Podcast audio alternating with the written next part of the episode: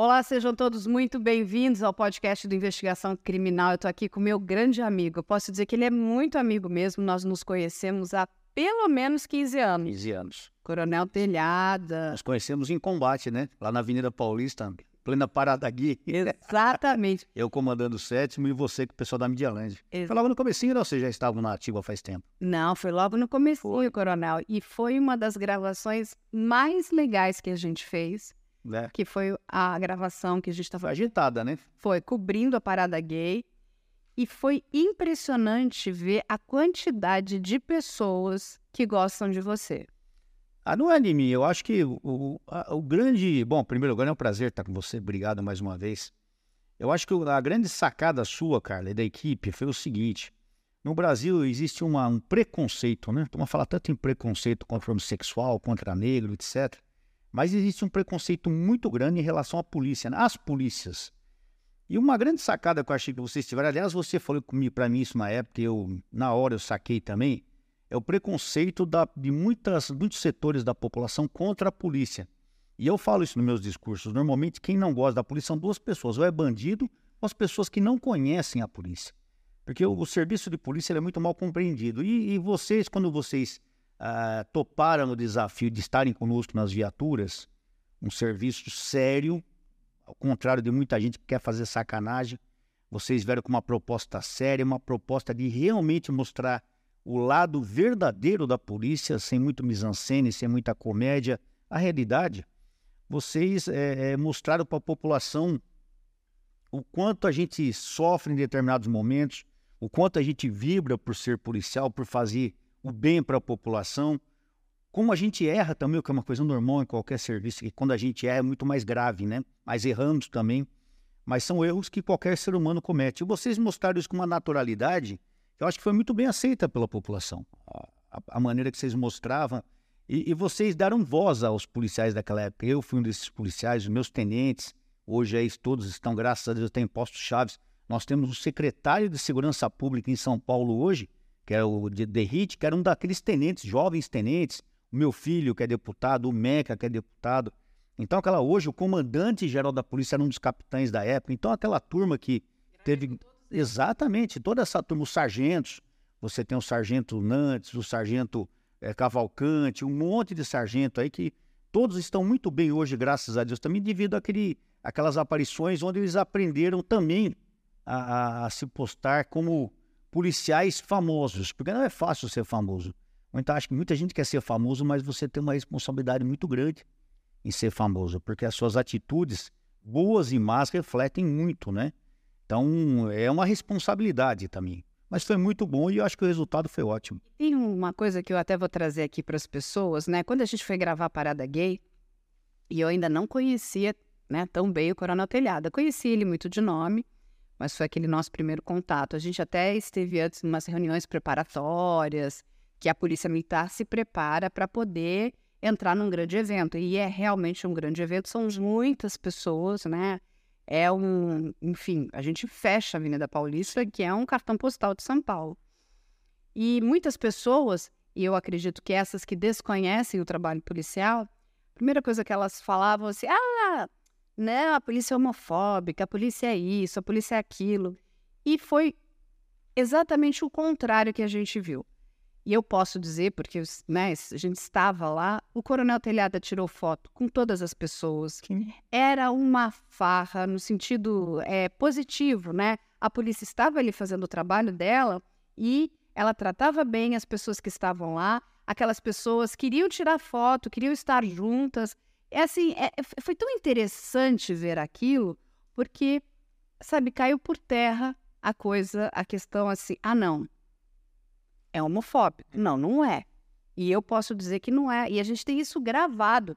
E, e numa uma questão completamente espontânea, porque não dá. A gente segura um personagem, a gente brinca por algum tempo, mas a gente não consegue segurar aquele tempo todo. Uma hora a máscara cai. Exato. E o que eu vi foi né, aquela polícia ajudando aquelas pessoas. Lógico que o grande maior problema da parada gay são os assaltos, né? São essas pessoas que entram ali para roubar celular. Tinha um que roubou, sei lá, acho que ele devia ter mais de 20 celulares com ele, ele e a namorada. Tem uma, Prendendo, é, tem uma, frente das câmeras. é, tem uma cena muito interessante que o coronel tentava pegar ele, ele escorregava. Tentava pegar ele, ele escorregava. Nem um guia. Exatamente. E aí ele explica. Não, ele passou óleo no corpo. Nossa. E realmente o cara tava inteiro de óleo. Porque você tentava segurar e ele tava sem camisa. Um rolo e jogar ele no chão, né? Ex- Senão... Exatamente. E aí, quando pegou, era a quantidade de celular nele, na menina, que eram, assim, absurdas. Esse é o normal de qualquer evento, né? Não é só na parada gay, né? Eu não sei se você lembra daquele dia, a minha filha no final, ela me liga e ela tinha sido furtada também, né? Então você vê que a gente tá lá fazendo a segurança dos outros e no final a família da gente acaba sendo vítima também. Mas essa é uma grande realidade. O policial, eu, tanto homem quanto mulher, é uma pessoa normal, sujeito a errar. Porque tem, tem homofobia, em todo lugar tem homofobia, tem pessoas que não sabem se comportar. É normal isso. Então é da pessoa, não é instituição que é homofóbica ou é. Não, é vi- violenta, não. É, é, tem pessoas que são homofóbicas porque são, são pessoas preconceituosas, que eu, eu, eu, eu entendo como totalmente erradas, entendeu? É, qualquer tipo de preconceito, ele não é bem-vindo. Mas é, às vezes eu tenho entendimento que as pessoas são preconceituosas são pessoas ignorantes, porque como eram em relação à polícia, também não conheciam a polícia e são preconceituosas com relação à polícia. Então, a- o preconceito é uma coisa que tem que ser extirpada. Eu creio que com o tempo ele vai ser extirpado da, da sociedade. E, e, e modéstia à por- parte, eu sou uma pessoa que eu não tenho preconceito. Eu sou uma pessoa bem, eu sou bem assim, é, eu sou uma pessoa que extrapolo fácil meus sentimentos. Sou uma pessoa que procuro, procuro tratar todo mundo bem. É uma coisa que é minha, da minha educação, que meus pais me deram, entendeu? Eu até bandido, quando eu chego numa ocorrência, você teve, viu minhas ocorrências, nem o bandido eu trato mal, não é porque eu tô frente às câmeras, não. Eu sempre tive esse procedimento, porque eu acho que o cara que tá lá dominado também, é a pior babaquice que um policial pode fazer é querer crescer em cima do bandido dominado. Aí é fácil, né? Quando o cara tá com o cano na mão lá te enfrentando, eu quero ver se o cara chega do nosso lado para enfrentar. Depois que o cara tá preso algemado, vem os valentão, os leão de pátio, né? Que quer ficar crescendo em cima do vagabundo. Então, é covardia. Preconceito é covardia. É uma coisa que para mim não existe no meu vocabulário. Você sabe que tem uma outra, uma outra gravação que nós fizemos com a sua equipe, né? A sua tropa, que foi na Cracolândia. Hum. Aquilo também foi muito marcante. Porque eu sempre digo que a polícia vai onde ninguém quer ir. Sim. né? E a Cracolândia é o, é o, eu acho que talvez seja um dos piores lugares. Porque ali nós não, não estamos falando só de criminosos, nós estamos falando de pessoas que foram invisibilizadas, que foram completamente esquecidas. São muitos usuários. é, aquelas pessoas não reconhecem a polícia, isso é uma loucura, né? Eles atacam a polícia porque eles estão dominados pela droga. Mas eu lembro muito bem que o coronel estava lá com vários policiais, né? Porque eles precisavam, inclusive, tomar, é, ajudar as pessoas que moram ali, porque tem moradores, né?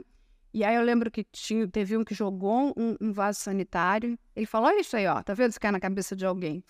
Mas o momento mais triste, coronel, foi quando você estava, né? Quando estavam todos ali, né, alinhados, você estava pedindo os documentos, cadê o documento? Quem é você? Você é usuário, né? Procurando quem eram os traficantes, você descobriu que ali tinha um filho de um policial. E aí eu, o coronel ele se desmonta, né? Porque é aquela coisa, olha, tinha tudo para dar certo, por que que deu errado? Tinha gente da minha igreja também, tinha muito evangélico, católico, pessoas que frequentavam igreja, tinha até ministério, né? É, a Cracolândia, a Cracolândia ela é uma, uma situação totalmente à parte de qualquer realidade que qualquer cidadão invém, conhece, né? Por quê? Porque eu não vejo nem aquelas pessoas como criminosas. Eu, ali tem criminosos? Tem. Tem ex-cadeieiro, tem caregresso, tem traficante, tem. Mas a esmagadora maioria daquelas pessoas são doentes. Então eu nem encaro como criminoso, eu encaro como doente, doente grave. Só que existe uma coisa na Cracolândia que muitas vezes as pessoas não concordam comigo, mas eu tenho muito tranquilo isso dentro de mim, que eu vivi aquela realidade. Então você pega, ah, por exemplo, as pessoas têm dó do pessoal da Cracolândia. Isso é uma coisa que eu não tenho. Não tenho e não aceito a dó. Porque é a dó que permite que aquelas pessoas continuem lá. As pessoas, não, coitado, vamos levar cobertor, vamos levar comida. Isso mantém a pessoa na rua. Aquelas pessoas têm que ser recolhidas, aquelas pessoas têm que ser tratadas e muitas vezes recolhidas até contra a vontade delas. Por quê? Porque você acabou de falar. Elas não têm mais vontade. Elas estão totalmente, praticamente 24 horas fora do ar. Então, é, o pouco tempo que elas ficam assim, voltam a si, elas querem se drogar novamente para sair do ar novamente. Então, essas pessoas não têm autoestima, não têm amor próprio, não têm vontade própria. Essas pessoas Se, se um dia o Brasil, eu falo isso o Brasil porque aqui isso é muito sério, o Brasil, a saúde pública se conscientizar, nós teremos leis que permitam que essas pessoas sejam imediatamente internadas compulsoriamente. A gente não pode permitir aquelas pessoas na rua, Carla. Aquela, aquela permanência na rua que está desmontando essas pessoas. Não só elas, mas como você falou, os próprios moradores da região, quem utiliza aquela região. Nós temos duas situações. O, o, o viciado lá, o doente que está se acabando na rua até morrer, e a pessoa que não é doente usa o local, que não pode viver em paz. Então você vê que nós temos dois problemas. E a sociedade ela é hipócrita nisso. A sociedade ela quer, não, são doentes, deixa eles aí quietinho. Não, por serem doentes, é nós temos que tirar essas pessoas, interná-las à força contra a vontade delas, porque é uma coisa que a pessoa não quer mesmo, porque ela está sob efeito da droga. E depois de seis meses, dois meses, um ano, o tempo que for necessário. Quando essa pessoa tiver condições, ela recaiu, ela volta. Nós não podemos aceitar isso com normalidade. Esse, essa hipocrisia do aceitar com normalidade que permita que a Cracolândia se, seja uma realidade até hoje. Concordo. Isso está na nossa Constituição, né? As pessoas têm direito à vida digna. Aquilo é indigno. É aquelas pessoas precisam tirar documentos, porque elas perderam seus documentos. Aquelas pessoas precisam de remédios, né? E quando eu digo remédio, até do remédio básico, né? Para tratar uma ferida, para tratar uma dor de cabeça. É coisas que elas perderam tudo e elas são invisibilizadas, porque a própria sociedade é, ela, ela não quer olhar para aquilo ali. Não, ela tem dom, mas não quer assumir a responsabilidade. Exatamente. E aquelas pessoas precisam voltar a viver, porque aquilo também não é vida. Eu não consigo acreditar que ninguém que está naquela situação está vivendo. Aquilo não. Aquilo... Você lembra das meninas lá se prostituindo por causa de 10 reais? Meninas, Muito menos até. Meninas de 12, 13 anos, o Estado não faz nada, permite aquilo. Mulheres de 70 anos, entendeu? Se então a pessoa chega lá bem, dali um mês, dois meses, ela é um cadáver. Não, e isso é muito importante, coronel, porque, de novo, a única instituição ou as únicas pessoas que vão até lá, de fato, são os policiais. São. E eu sempre digo que aquilo não é um problema de segurança pública, ele se tornou que é um problema de saúde pública. E é interessante você falar nisso, que a polícia ela está lá constantemente, porque lógico, os, os homens e mulheres da saúde também estão lá, mas não estão 24 horas como um policial. O pessoal vai lá, faz uma ação, oh, parabéns, atendemos, demos escova de dente, demos remédio, demos comida, e vai embora e nós continuamos lá. Então nós vivemos aquela realidade 24 horas. E o pior, nós perdemos, antes de eu chegar no sétimo batalhão, nós tínhamos um problema muito grave. O sétimo batalhão, para quem não sabe, só lembrando, é aqui na centro, no centro da cidade, na Avenida Angélica, e nós perdemos muito policiais, Carla, por causa da Cracolândia, porque os policiais eles viviam aquela realidade todo dia e perdiam o controle emocional. E aí passava a espancar os caras, é, alguns se, se, chegaram a se tornar viciados também, muitos pegaram sarna, doenças graves de pele, de abordar aquelas pessoas, e alguns e, e a PM não teve a cautela de cuidar desses homens e mulheres. Deixou eles lá largados. Não deixava os, os viciados, deixaram os PMs lá. E nós perdemos muitos pais de família, muitos prêmios, ótimos prêmios por causa disso, porque eles perderam psicologicamente. E quando eu cheguei no sétimo batalhão, eu tive cuidado com isso aí, de eu estar junto com eles, de eu revezar, é de eu não deixar aqueles caras abandonados também no policiamento, porque a gente sabe da dificuldade que é. Eu deixava, às vezes, o cara uma semana já tirava a pinha na viatura. Pinha... Os caras que não, não estavam ficavam até bravos comigo, mas eu pensava na saúde de toda a tropa. E isso, graças a Deus, eu comandei o sétimo batalhão durante dois anos. E durante dois anos, graças a Deus, eu nunca tive um problema na Cracolândia, por incrível que pareça. É, mas a Cracolândia ela é um problema, né, Coronel? E assim, é, eu não consigo vislumbrar a solução. Infelizmente, há pouco tempo atrás, passou até uma lei né, no nosso Congresso para acabar com os hospitais de custódia. Pois é. é eu, eu, é, é um absurdo. É, é isso é um parecer do CNJ, né? Que eles estão querendo. Eu, eu, nós estamos conversando com o pessoal do CNJ a respeito disso. Que é um absurdo isso. É um absurdo. Eles estão pegando as pessoas que são malucas, é, criminosos malucos, porque o criminoso já é complicado. Quando ele é maluco, então, mais complicado ainda. E querendo tirar esses malucos do, do, do manicômio judiciário e colocar no hospital de, é, pro, com problemas mentais. No CAPS. Todo... Eles vão matar médico do CAPS. Vão matar médicos e enfermeiros. É absurdo isso. Agora, o Brasil enfrenta uma realidade muito terrível com questão à, à parte judiciária, né? A parte judiciária, tem hora que eu acho que eles perderam uma, eles não sei o que eles estão pensando, porque se protege tanto o criminoso que chega a ponto de pôr o criminoso em perigo. Olha só que loucura que eu estou falando. Você protege tanto o criminoso que chega a colocar o próprio criminoso em perigo. Imagina a população.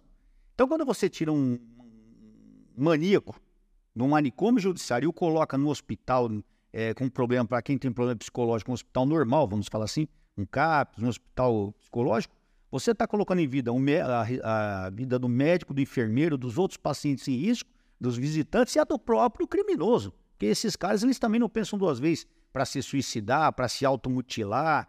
Enfim, é uma loucura geral. Né? E a gente está falando, Coronel, aqui, vamos trazer alguns nomes para as pessoas entenderem do que a gente está falando, de Chico Picadinho, uhum. Vampiro de Niterói, Maníaco do Parque. Bandido da Luz Vermelha. Essas pessoas. O bandido já foi embora, né? É. Foi na outra, tá em outra dimensão. Mas essas pessoas todas, elas vão sair, porque acabou. E aí vai ficar como? Você acha mesmo o próprio Champinha? Sim. Nós estamos falando de criminosos perigosíssimos, pessoas perversas. Sim.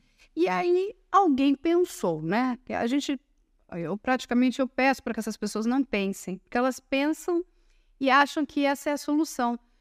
Essa, nós precisamos, coronel, de leis, inclusive, que para que essas pessoas sejam separadas, desculpa, ad eterno da sociedade. A sociedade não quer conviver com o maníaco do pai. Exatamente. Não quer conviver com o Champinha, não quer conviver com o Chico Picadinho, não quer conviver com o vampiro de Niterói. Esses crimes são horríveis. Você vê a hipocrisia da situação, né? Uh, o juiz, a pessoa que coloca um vagabundo desse, um criminoso desse em liberdade, ele mora num condomínio muito bem cercado, com segurança, ele tem arma, ele é contra a população andar armada, mas ele anda armado. Ele acha um absurdo um cidadão ter um 38 na casa dele, mas ele anda com segurança armado até de fuzil, ele anda com carro blindado. Então ele está numa situação totalmente privilegiada em relação à sociedade. E aí você vê o quanto ele se importa com a sociedade. Nada que a partir do momento que ele coloca uma pessoa dessa perigosa nas ruas, ele está colocando uma, uma pessoa pronta para cometer um novo crime, um homicídio, um estupro, um latrocínio, seja o que for, é, e a vítima vai ser a população, não é ele, porque ele e a família dele estão protegidos. Então você vê a hipocrisia da nossa lei. Nossa lei precisa mudar muito. Lá em Brasília nós temos discutido isso muito, Carla. Mas é, é, é difícil, porque no Brasil o problema de segurança pública, o problema de criminalidade, ele acabou entrando na parte ideológica. E é muito triste isso. Segurança pública, criminalidade não tem nada a ver com ideologia. É nós, nós que somos policiais, nós não queremos saber se a vítima ou o agressor, se ele é de direita ou de esquerda, se ele é São Paulino, se ele é curitiano, se ele é crente, se ele é católico, se ele é branco, se ele é preto. Nós não queremos saber nada disso. Nós queremos saber que se cumpra a lei, que o cidadão de bem, o trabalhador seja protegido e o criminoso pague pelo que ele fez. Simples assim. Mas não, no Brasil isso passou a ser uma situação ideológica. Então, sim, passou a se entender, isso há muitos anos, desde que nós éramos crianças, vem esse entendimento que o criminoso é uma vítima. E a vítima é culpada pelo crime. Então é uma loucura isso. E vai demorar para a gente mudar essa mentalidade. Graças a programas como o da Media Land e algumas outras ações governamentais e de associações particulares também, já nós estamos conseguindo mudar um pouco esse, esse entendimento, mas ainda existe muito disso. É preciso entender que criminalidade, segurança pública, segurança das pessoas não tem nada a ver com ideologia. Todo mundo é ser humano, todo mundo é cidadão e pode morrer na mão de um criminoso. E, e sabe, coronel, é, tem uma questão né, que é muito doída né, para as famílias das vítimas, principalmente desses crimes que são tão perversos e bárbaros, né? E eu vou incluir aqui, inclusive, o, o estupro eles dizem o seguinte: a nossa Constituição não prevê a prisão perpétua. Não. Mas a família vive em pena perpétua. Vive. A dor é horrível, porque aquela pessoa não volta nunca mais. Uma, uma mulher, uma criança que sofreu um estupro nunca mais vai ser a mesma pessoa, porque é uma violência né, de um grau muito alto. Então, assim, parece que quando a gente né, vê tudo isso, não, não se está olhando esse recorte. Exato. Aqui. Eu tenho contato muito grande com o Instituto Libertas, que faz um trabalho em relação à violência, né? A violência sexual. E o número, quando eles me passaram esse número, eu fiquei alarmada, porque quando a gente pensa no estupro, né, a gente pensa na mulher, a mulher que foi estuprada. E eles me passaram a seguinte informação: não, Carla. O maior índice de estupros é de criança de 0 a 12 anos. Isso é terrível, coronel. Isso é terrível. Isso é muito Bárbaro. triste. Isso é exatamente é bestial. Exato. E o que, que a gente está fazendo para proteger as nossas crianças, essas vítimas? A gente não faz nada, né? É sempre uma conversa para inglês ver. Ah, não, tem, olha, um número, liga aqui. Esse número não funciona. As vítimas reclamam. O que eu recebo de pedidos me ajuda, porque você tem alguma influência. O termo, Você o termo exato que é tudo é paliativo, né? Eles, é, não, depois que a pessoa foi estuprada, a gente vai dar uma, um apoio psicológico, um apoio moral. Depois que a pessoa foi estuprada, não adianta mais. Ela Nós temos que evitar, exatamente, temos que evitar que a pessoa seja estuprada, violentada, agredida, porque é, é que eu falei para você de ideologia. Não tem a, a prisão perpétua, porque se entender que a pessoa é, ela não merece, merece sim, porque a pessoa que pratica um crime sexual, e não é só um, são vários crimes sexuais, essa pessoa ela, ela, ela não tem condições de viver na sociedade. Por quê? O criminoso sexual, o tesão dele, desculpe o termo, o tesão dele é, é ver a vítima sofrer. Ele não tem prazer no ato sexual. Eu não sou é, é, analista jurídico, essas coisas, mas eu conheço a vida. Então, um maníaco, o tesão dele é. Gente Sim, e eu vi, prendi muita gente assim. O tesão dessa pessoa é ver a pessoa sofrer. E não é uma vez só. Ele manteve um ato, daqui a pouco ele vai querer outro, outro, outro. Então ele tem uma série de uma sequência de, de, de acontecidos. E isso, mesmo que ele entre em cana, quando ele sair, ele vai praticar novamente. Isso é público e notório. É público e notório. A, a pessoa que tem o, o maníaco, eu tive um polícia assim. Eu tive um polícia, olha só, muita gente não lembra dessa história, mas eu tinha um policial excelente, policial, policial de rota, excelente policial. Ele tinha vindo do COI, uma outra unidade maravilhosa. Não vou ler, lem- falar o nome dele aqui, até por princípio de ética e tal, porque eu acho que ele está até preso novamente. Mas esse começaram a matar travesti em São Paulo. Passava um cara no Fusquinha Verde e matava o travesti. Chamava o travesti, dava um tiro na cara dele. Dava um tiro na cara dele. Isso, é. Começou, não foram, foram, foram. Prenderam o cara. Era um polícia de rota. Falou, não, não é possível. Do meu pelotão, não é possível. Fulano, não é possível. O cara é perfeitamente uma pessoa normal. Ele foi, foi reconhecido, porque houve algum, alguns sobreviventes reconheceram e tal, condenado. E eu acho que ele puxou uns 20, 25 anos. Isso, a gente era tenente, eu já estou aposentado há 12 anos, estou com 45 de PM, então, de PM, eu acho que ele puxou uns 20, 25 anos de cana e saiu. E nem que foi a primeira coisa que ele fez? Fez a mesma coisa. Foi lá e matou outro travesti. Acho que chegou a matar um ou dois travestis até ser preso de novo. E, se eu não me engano, ele está preso novamente. Então, eu- a gente tem esse exemplo conosco, próximo a gente. E a o, a- a- o modus operandi, a maneira da pessoa agir, é tudo, todo maníaco age da mesma maneira. Lógico que tem os mais, que nem a gente está falando de Charles Mason, o, o maníaco do parque. Existem algumas coisas assim, são até parte da, da literatura, o estudo dessas pessoas, porque são assim, é, tem diferenças grandes que acabam fazendo com que eles se tornem histórias dentro do- da criminalidade, né? Mas a esmagadora maioria dos maníacos age da mesma maneira. E uma das coisas é, mais normais no maníaco é que ele vai voltar a perpetrar o crime. Então ele não pode ser liberado. E a gente cansa de falar isso, a gente tem literatura disso, tem estudo disso, mas no Brasil, é que eu falo, a hipocrisia jurídica cisma em manter essas pessoas em liberdade. Conclusão, quem paga com a vida é a população. Mas a população tá farta. Olha, eu vou lhe dizer uma coisa, né? A gente tem aqui, né, esse canal, a gente faz a grande maioria dos produtos audiovisuais que as pessoas consomem nessa área de investigação policial, somos nós que produzimos. Então, assim, e hoje, com a questão do próprio canal, a gente recebe, né? A gente é muito impactado, né? Porque o público vem até nós. E, e é, mas é uma, é, é unânime. né? É unânime. E é o que você falou, coronel, não é, ele ali não existe ideologia, se ele é de direita, se ele é de esquerda, se ele é de centro, se ele é de baixo, tudo que ele for. né? As pessoas não querem conviver com esse tipo de criminoso. Mas, por um outro lado, nada é feito. Nada é feito. Nada é feito, não se muda. E aí, o pouco que a gente consegue né, caminhar, caminha para o lado errado. Sabe, você vai liberar esses maníacos, porque é isso que vai acontecer. Esses maníacos vão ficar soltos. Você imagina, eu estive conversando com um psicólogo forense, que é um, um doutor nessa área, e ele me disse o seguinte, Carla, a reincidência criminal no Brasil ultrapassa 65%. É muito alta. Isso, a reincidência penitenciária. Quando você vai pegar esse recorte desses criminosos que são psicopatas, é, agressores sexuais, serial killers, você pode jogar né, talvez 80%. Eles vão voltar, eles querem cometer crimes. E como é que a gente deixa isso na rua? E você vê, não é só esse lado, você vê hipocrisia governamental, né? a, a, a hipocrisia institucional quando fala em construir cadeia. Não, nós não podemos construir mais cadeia, nós temos que construir mais escolas. Legal, o discurso é muito bonito. Mas nós temos uma população, por incrível que pareça, nossa população carcerária é pequena com relação ao povo. Nós temos milhares de criminosos na rua hoje, usando tornozeleira eletrônica, ou foragidos. Então, é necessário sim a construção de mais é, presídios, porque essas pessoas têm que ser encarceradas. É um gasto terrível para a sociedade? É, mas é o único jeito de conter essas pessoas.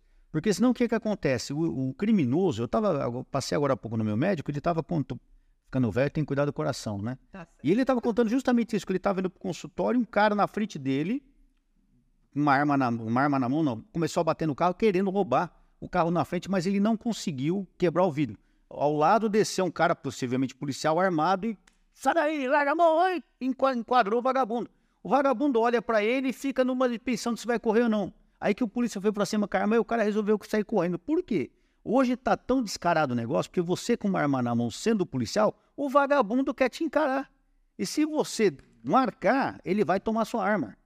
Então você é obrigado a dar um tiro e dar um tiro na cabeça ou no peito dele. Esse negócio de dar tiro na perna é filme americano. Se eu der um tiro no cara, eu dou no peito ou na cabeça dele, para matar. Não manda o recado. Ah, não, tem que atirar no dedinho pra ele. Caramba, você atira na perna, ele ainda vem em cima de você e toma arma. Se ele for mais velho que eu, mais, mais, mais forte que eu e mais jovem que eu, ele vai tomar minha arma e aí, vai me matar ou matar outra pessoa. E aí, você, como policial, você, como cidadão que de repente intervém numa ocorrência, você se, se vê numa situação difícil que você é obrigado a matar uma pessoa porque ele não se sente mais intimidado nem pela lei nem pela arma. Olha o que ponto nós chegamos no Brasil. O criminoso, ele nunca temeu a lei. Porque se ele temesse a lei, ele não sairia na rua e praticaria crime. Não, não vou fazer isso que eu posso ser preso. Não, ele não teme a lei, ele não tem medo de ser preso. Ele sabe que a lei nossa é tão benévola que amanhã ele sai numa audiência de custódia. E hoje, nem a arma ele teme mais, porque a polícia está tão podada, as leis estão tão contra os homens de bem e contra os policiais, que o vagabundo sabe que o policial vai pensar mil vezes, depende do polícia, eu não penso. Nem faça isso comigo que vai se ferrar. Por quê? Porque eu não penso duas vezes, vagabundo vier para cima, ele vai tomar tiro. Mas às vezes um policial mais jovem ou menos experiente dá esse vacilo. Fica querendo, não, ele não vai vir, eu vou contê-lo e acaba. Já aconteceu de policial morrer com a própria arma. Nós tivemos, tempos atrás, dois policiais que foram rendidos por um vagabundo e tomou a arma dos polícias, deu três tiros no peito do outro. Aquele menino não morreu porque Deus era bom aquele dia. Acho que baleou os dois policiais, inclusive. Não morreu, eu fui até visitar os dois, eu e meu filho, o capitão Telhada, fomos visitar os dois no Hospital das Clínicas. E não morreram porque Deus é bom. Então, o país, o nosso Brasil, a gente precisa rever urgentemente o que a gente quer. Você falou que a população está de saco cheio, então nós precisamos nos movimentar. Nós precisamos nos movimentar. Por quê? Porque as pessoas que protegem bandidos, Carla, crescem a cada dia nesse país. E eu não quero entrar no campo político, é uma que não interessa, mas nós temos que rever o que nós queremos para o nosso Brasil. Se nós aceitarmos que pessoas que comandem o Brasil estejam do lado do crime, nós temos que nos calar. Nós precisamos tomar providências para que a lei seja uma lei forte, uma lei severa, que proteja realmente as mulheres, as crianças, os trabalhadores. Porque nós não temos leis no Brasil hoje que protegem a família. Não, nós não temos leis que protejam as vítimas, não é? A gente vê, né, todo um, um monte de leis, né, de regulações que protegem os criminosos. Isso a gente é uma coisa que as pessoas também. Viu artimanhas jurídicas? Fartas, exatamente. E eu, algumas coisas eu até entendo, porque nós estamos lidando com a restrição de liberdade, tem que ter 100% de certeza, né, de que aquela pessoa realmente cometeu aquele determinado crime. Mas a gente tem a família da vítima, que está desamparada, não entende como o processo vai andar, se vai andar, quais são os direitos que ela tem. É tudo muito triste, é um, é um, é um desespero, coronel. E a gente está falando só em vidas também, né? A gente, se a gente for descendo um pouco desse patamar, até no, no campo do patrimônio, é a mesma coisa. Você se ah, você se matou para comprar um carro, o cara rouba o seu carro, destrói o seu carro, você está pagando ainda aquela prestação, deixa a pessoa endividada, sabe, arrebenta a vida financeira da pessoa e todo mundo acha isso normal, porque não é com ele, né? Então todo mundo encara com normalidade. Então realmente nós precisamos de mudança, sim. Lá no Congresso nós temos trabalhado em mudanças de lei. É difícil porque a resistência é imensa para não se mudar as leis. Mas eu creio que água mole em pedra dura, tanto bate até que fure. Então nós somos chatos, nós vamos continuar batendo. E aí eu quero contar aqui para as pessoas que querem conversar com o coronel, que o coronel é um apaixonado pela polícia militar, né? Ele não está, ele não foi para lá porque ele não tinha escolha. Ele escolheu Sim. ser policial desde Sim. muito novo, Desde os sete anos de idade. desde os sete anos. E ele sempre sonhou com um batalhão, que era a rota. Contrário, você está enganada. Tô enganada? Totalmente. O meu pai era do trânsito. Ah, era? Meu pai era do trânsito. E quando na, na Polícia Militar nos anos 70, o trânsito era, era o primo rico da polícia, que era batalhão novo. Então eles iam até aqui no, no, no- nos jardins, no Pacaembu, eles usavam aqueles casarões para fazer os quartéis, com piscina, viaturas novas, era os Dodge Polar. Olha que viatura nova, né? Dodge Polar. Você lembra que é Dodge Polar? Muita gente que está assistindo a gente não vai saber o que é um Dodge Polar. Vai, Vai pesquisar no, no Google depois lá. Fusquinha, né? Então, o era farda nova. Então, quando o, o trânsito era o primo rico da polícia. Então, quando eu tava no Barro Branco, eu nunca tive, te falar a verdade, meu pai não foi nunca assim do policiamento, bom polícia. Meu pai sempre foi um cara muito pacato, meu pai era soldado da polícia. E muito pacato. Então, eu nunca tive esse, esse exemplo de policiamento em casa. Quando eu tava na- no Barro Branco, no último ano de academia, a época de estágio, né? Eu falei, o primeiro lugar que eu estagiei, qual foi? Que eu pedi para estagiar no trânsito. Falei, não, lógico, eu vou pro trânsito. Fui estagiar no trânsito. Menina, Deus do céu, pelo amor de Deus.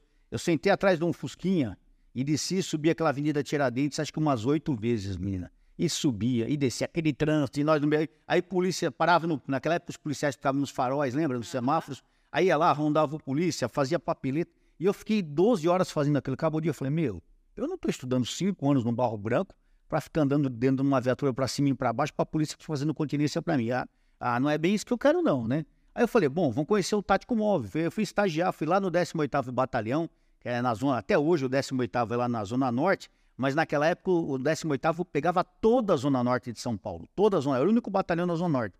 Menina, eu trabalhei de um sábado com um domingo, meu Deus do céu, coisa mais louca do mundo, velho, sabe? Sentamos a viatura, as viaturas preta e vermelha ainda, aquelas viaturas tático móvel antigo, e trabalhamos, e prendemos, e entramos em favela, e foi aquele regaço. Aí depois eu fui estagiar no quarto batalhão da Lapa, mesma coisa, tática aí eu me apaixonei. Falei, não, meu futuro é o policiamento. Foi aí que eu resolvi vir para policiamento. Mas eu nunca tive pretensão de ir para a rota. Por quê? Sempre houve uma rivalidade entre a rota e o policiamento normal. O policiamento de rádio patrulha, de força, de força tática, que na época era tático móvel, né?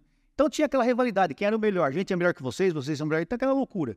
E eu, como eu era do- da rádio patrulha, eu acabei pendendo pro lado da rádio patrulha. Então nunca tive vontade para a rota. Só que nos anos 85, 86, o Montoro assumiu o governo de São Paulo. E aquela velha maldita mania, não, vamos acabar com a rota, porque a rota é violenta. Resolveram tirar todos os tenentes de rota, mandar para os batalhões de policiamento e pegar os tenentes de policiamento e mandar para a rota. Eu fui um desses caras escolhidos. Eu estava no policiamento e me mandaram para a rota. Eu fui pé da vida, porque eu não queria, eu estava muito bem onde eu estava. Cheguei lá, muito pé da vida, não quero ficar, não quero ficar, mas aí começa a trabalhar, você vai se adaptando, vai se adaptando. Eu fiquei um ano lá na rota. Depois desse, desse ano eu fui para o GAT, Grupamento de Ações Táticas Especiais, que eu sou um dos fundadores do GAT, nós fundamos em cinco oficiais. Fiquei no GAT de 87 a 88, e em 88 eu voltei para a rota. Aí jogaram o sapo na água, né? Porque aí, velho, aí Aí Aí, não, aí depois dele, não, eu sou apaixonado pela rota, não tenho dúvida disso. Porque a rota, ela faz isso com você. Por ser um batalhão muito antigo, aquele quartel, ele foi feito para ser um quartel de polícia. Normalmente, os quartéis antigos, ou eram monastério, ou eram eh, eh, casa de feira, como é que chama mesmo? Convento, ou eram hospitais, ou eram manicômios, aquelas coisas que eram, aquelas grandes construções que eram feitas mais para hospital e convento e casa de padre, né? E a rota não. A rota, desde que ela foi construída, foi construído, o quartel foi construído, foi construído, está até no livro, foi construído para ser um quartel de polícia. E aquilo, eu não sei, eu sou evangélico, você sabe disso, eu creio muito na parte espiritual. Aquilo criou uma parte espiritual dentro daquele quartel que ao mesmo tempo é maravilhosa e é terrível. Porque você sentiu, se você entra no quartel, quando você entra no quartel, parece que você sai do tempo, parece que a gente não tá. No, nós não estamos no centro de São Paulo, é uma loucura aquilo. Você entra naquele quartel, você não ouve o trânsito, você não vê prédio nenhum em volta, você é transportado no tempo, é como se fosse uma cápsula do tempo. E a gente que serve muitos anos lá, Carla, você fica apaixonado por aquilo. Eu sou um apaixonado por aquilo, meu filho é um apaixonado por aquilo. E depois eu tive o prazer ainda, que nem todo oficial tem, mas eu tive o prazer de ser o comandante, o comando Aguiar, que a gente chama. Comandei a rota dois anos e meio. Então, sim, eu sou um apaixonado pela rota, como eu sou um apaixonado pela Polícia Militar. Mas, mas, eu jamais achei que um dia eu seria oficial de rota e muito menos comando Aguiar. É que quando eu conheço o coronel, já existia essa paixão, você já tinha passado pela rota. Já. E você ficou quanto tempo depois como comandante? Dois anos e meio. Então. Como tenente eu fiquei seis anos. Nesses dois anos e meio, nós, pelo menos, ficamos dois anos gravando toda semana com a Lota. Eu acho que foi dois anos e meio que vocês ficaram. Gente, desde o comecinho, lembra? Desde o começo, a gente, toda semana nós tínhamos uma equipe gravando. Usando muita sumeira, tanto na PM como fora. Eram, assim, foram as melhores é, gravações no sentido de grandes episódios, né? É, tem coisas que foram muito é, bonitas de ver, né? Quando a gente viu pessoas sendo libertadas de cativeiro de sequestro, nós gravamos muito com o Capitão Derrite, que é hoje é o nosso secretário de segurança. Ele era da tropa do Coronel Telhada. Mas, Coronel, a rota tem uma história, né? E tem aquela tal história também. Tem, uma, tem, tem a história, história, né? O histórico da rota, né? Como é que ela nasceu, aquela. É, que é bonito de contar. O coronel até escreveu um livro sobre ela, depois a gente vai falar mais. Tem até uma parte que é muito engraçada que ele me contou que foi construído um carro-tanque que nunca conseguiu é, sair. a foto dele. É, depois ele vai explicar por que, o carro-tanque nunca conseguiu sair. É maravilhoso. Mas ela era tida como. As pessoas temiam a rota, né? Tinha a época lá do Maluf, que lembra, era a rota na rua, né? Que era praticamente era a polícia de extermínio. Uhum. Como é que nasceu tudo isso e como é que mudou? Porque eu posso dizer que eu gravei muito tempo com vocês lá. E, e, eu vi, eu tive a possibilidade de ver principalmente essas comunidades mais carentes pedindo a rota. Sim. As pessoas pediam, falavam, eu preciso da rota, porque aqui nós estamos com um nível né, de infiltração de crimes muito grandes. E as pessoas que vivem nessas comunidades carentes são pessoas que trabalham, é, têm que ficar longas horas em transporte público, chegam cansadas. Elas não querem ter que conviver com a criminalidade. Olha, você falou uma coisa interessante, que a Rota era uma polícia temida, né? Até por causa disso aí, nós usamos uma frase até hoje que fala que a, a Rota é temida pelos criminosos e amada pelas crianças, né? E ela tem que ser temida. E no Brasil, no Brasil, nada que, que você, se você quiser que uma tropa de polícia funcione, ela tem que ser temida. Se ela não for temida, se ela não for respeitada, ela não vai funcionar. A grande realidade é essa. O bandido não respeita. O bandido ele teme. Não tenha dúvida disso. A rota, quando ela foi criada, ela foi criada no final dos anos 60, no comecinho dos anos 70. Oficialmente, a data de fundação da rota é 15 de outubro de 1970, mas ela começou um pouquinho antes, já em 68, 69, no combate ao terrorismo, porque naquela época o terrorismo no Brasil, os grupos de esquerda eram grupos armados. E eles atacavam quartéis para roubar armamentos, atacavam bancos. E o roubo a banco era considerado crime contra a soberania nacional. Então, eram crimes é, de terrorismo. Então passou-se a criar tropas para enfrentar esse tipo de terrorismo, que é o crime organizado até hoje, né? E a rota ela foi criada dentro dessa filosofia do combate ao crime organizado. E quando ela começou, ela começou de uma maneira totalmente diferente do que ela é hoje. Pegou-se a tropa de choque, uma companhia, que era a segunda companhia do primeiro batalhão de polícia de choque, primeiro BPM na época, né? E, e, pegava uns, uns jipões, que são as veraneio grandes, que ela não tem capota. Você estava o motorista, o encarregado e mais seis ou oito homens atrás, eram quase dez homens dentro de uma viatura. Então você chegava num determinado local, descia todo mundo com um fuzil, capacete, abordava todo mundo na praça ou no bar, dava geral em todo mundo. Naquela época você andava muita gente armada, você pegava muito armamento legal. E depois que vieram as veraneios, que aí começou a se fazer a veraneio com os quatro homens, fazendo patrulhamento, pelotão com dois, com quatro, foi aumentando o número de veraneios. E a rota, ela não existe grande instituição hoje que não, que não seja grande instituição graças aos seus indivíduos que passaram por ela. Então, todo o louvor, toda a honra tem que ser dada aos nossos veteranos que passaram. Hoje eu sou um veterano, mas até os que vieram bem antes de mim. Né? Eu cheguei na rota em 86, ela tinha 16 anos, de, de, mas imagina quantos homens passaram antes de mim lá. E esses homens criaram uma coisa que até hoje é a base do policiamento, que muita gente não percebe. A, a base do policiamento, o pessoal acha que é só ficar no policiamento. Não, a base do policiamento é informação, você tem informação para saber onde você vai agir, que é que normalmente no quartel quem faz isso é o P2, é o setor de informações, e relações públicas, que é o P5. Então a rota até hoje, ela é baseada nesses dois pilares para se fazer um, um bom patrulhamento. Ela age com informações e trabalha, ela age com informações e trabalha com relações públicas. Essas relações públicas não é só relacionamento com a população, é o relacionamento com a imprensa também. Então, desde os anos 70, nós tínhamos policiais lá que se relacionavam bem com a imprensa e começaram a dar voz para a rota. A rota pega uma ocorrência, ó, pega uma ocorrência assim, pegamos uma ocorrência assada. Então a imprensa começou a anotar a rota e começou a colocar as ocorrências de rota nos jornais.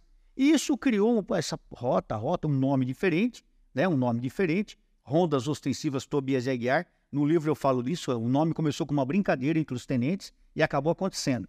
Se criou um tipo de policiamento com boina preta, com braçal, coisa que não existia na época ainda.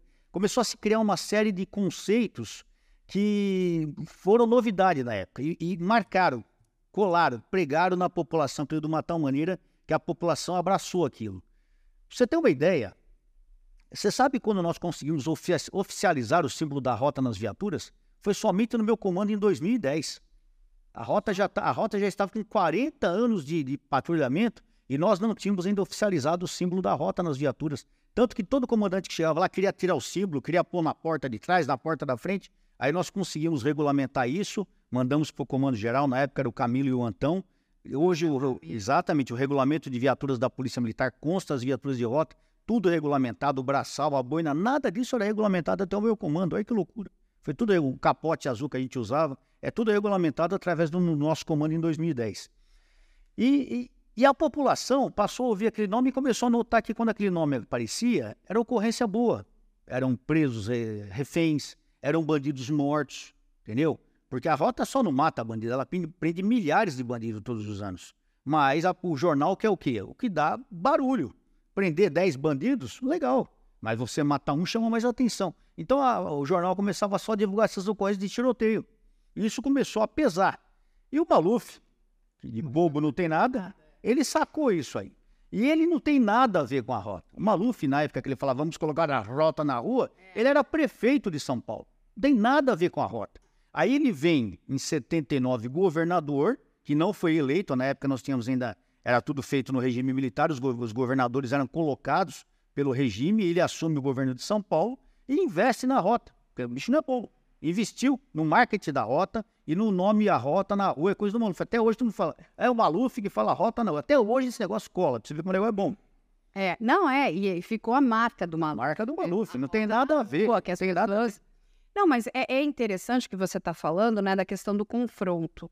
E aí eu posso dizer que nós também gravamos, isso foi um, um completo, vamos dizer assim, um acaso, né? Nós estávamos com o coronel no sétimo batalhão quando ele recebe uma ocorrência. Eu, no caso. Exatamente, num hotel aqui no Jardins, então, de um assalto.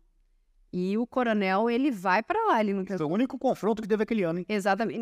Ele não pensou duas vezes. Ele falou, vamos para lá, porque imagina um hotel cheio de, né? Uhum. Enfim, de turistas, de, de, pessoas hospedadas. E o, a nossa equipe estava junto. Sim. Lembra, coronel? E aí o que acontece? O coronel fala, né? É polícia, polícia, né? Baixa a arma e não sei o quê. E ele não respeita. Mas essa é a característica do policial de rota. A gente que é de rota, é, que a primeira coisa que é bom a população lembrar, o policial ele é, de rota ele é voluntário duas vezes. Ele é voluntário para entrar na polícia militar e ele é voluntário para ir para a rota. Então ele tem que ser duas vezes mais xarope do que qualquer polícia. Você quer fazer, você quer trabalhar. Você não está preocupado se você ganha pouco, ganha mal, se tem problema em casa, não. Você quer ser polícia. Então o policial de rota tem essa característica, sem desprezar qualquer outro policial, pelo amor de Deus. Eu sou, como falei, sou policial de rádio patrulha, sou policial de tático móvel, mas sou policial de rota também. E nós temos essa característica, nós vamos para cima, nós vamos e atropelamos e trocando tiros se tiver que trocar. E como a rota foi criada, que eu te falei na época do, do, do, do arrebento, do regime militar, da, da, guerrilha, da guerrilha armada de esquerda, ela foi criada para combater o crime organizado. Até hoje, a rota, a principal missão dela é combater o crime organizado. Então a possibilidade de confronto com os marginais, com a rota, é muito maior do que com outro vetor da Polícia Militar que ela vai para ocorrência pesada, onde os indivíduos estão armados e são perigosos. Então, você mesmo, quantas vezes vocês estiveram em viatura que teve confronto? Vocês dentro da viatura, vocês acompanharam o confronto. Cara chegando baleado no hospital, comigo mesmo, várias vezes nós tivemos ocorrências assim, que você vê que acontece. Por quê? Porque os caras saem para caçar. São caçadores mesmo. Caçadores Eles atiram, é verdade. E você sabe, eu acabei de contar o caso do médico aqui, que o cidadão na rua desce armado e o vagabundo ele pensa se vai. Meu, se ele tá armado, ele vai trocar tiro. E o vagabundo sabe que ele, ele sai armado é para trocar tiro. Só que a rota é preparada para enfrentar o bandido. Nós somos treinados. E se tiver que chorar a mãe, que chore a mãe do bandido. Sempre eu falo isso aí. Nunca chore a mãe do policial. E é triste você enterrar como um menino Reis foi enterrado tempos atrás, que morreu lá no Guarujá com um tiro do peito lá, no meio, sem saber o que estava acontecendo. E bandido é assim, você vê, ele atira na covardia. Eles atiraram naquela viatura, a viatura nem estava vindo de bandido, tomaram o tiro, acertaram a mão do, do, do cabo marinho e mataram o Reis dentro da viatura. Só assim, só na covardia. Então, quando a polícia enquadra e o vagabundo puxa arma, você não tem a dúvida que ele vai tomar tiro, principalmente se for rota. Porque nós somos treinados para viver, não para morrer. Nós não somos treinados para morrer, não queremos ser herói da polícia.